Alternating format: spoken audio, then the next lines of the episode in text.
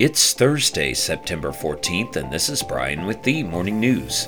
Give us five minutes and we'll give you the headlines you need to know to be in the know. House Speaker Kevin McCarthy laid out a map for passing legislation to keep the government funded past October 1st, but ran into new roadblocks from the spending hawks and fresh grumbling that he should be ousted from his post. In a closed door meeting with House Republicans, McCarthy proposed bringing a package of national security oriented spending bills to the House floor, while aiming to pass a short term bill called a continuing resolution to buy time to hammer out an agreement on funding the rest of the government for fiscal 2024.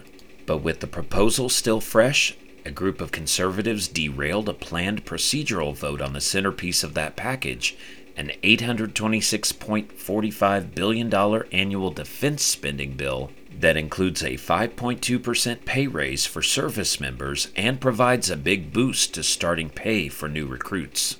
In other news, a federal judge in Texas has once more ruled that the Obama era program protecting young immigrants known as Dreamers is illegal, the latest in a long running legal battle that could return to the Supreme Court. The program, known as Deferred Action for Childhood Arrivals, will remain in effect while the decision is appealed, and existing beneficiaries can continue to renew their participation in the program, which provides work permits and protections against deportation.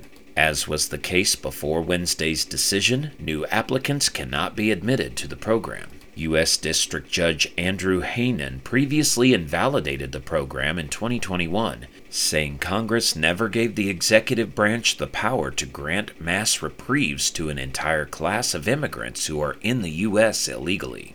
Around the world, the U.S. has quietly resumed flying drones for its Niger counterterrorism mission, which was suspended following the military coup in July, a U.S. Air Force commander said Wednesday. The military coup in Niger had spurred fears that the U.S. strategy for taking on Islamic militants in the region had been upended. General James Hecker, the top U.S. Air Force commander for Europe and Africa, said that drone surveillance operations had resumed in the past few weeks.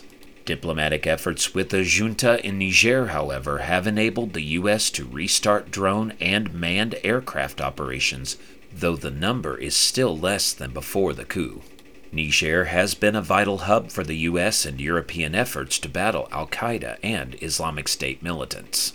Back in the U.S., a federal judge in New Mexico on Wednesday blocked an emergency order by the state's governor that temporarily banned legal gun owners from carrying firearms in most public places around Albuquerque.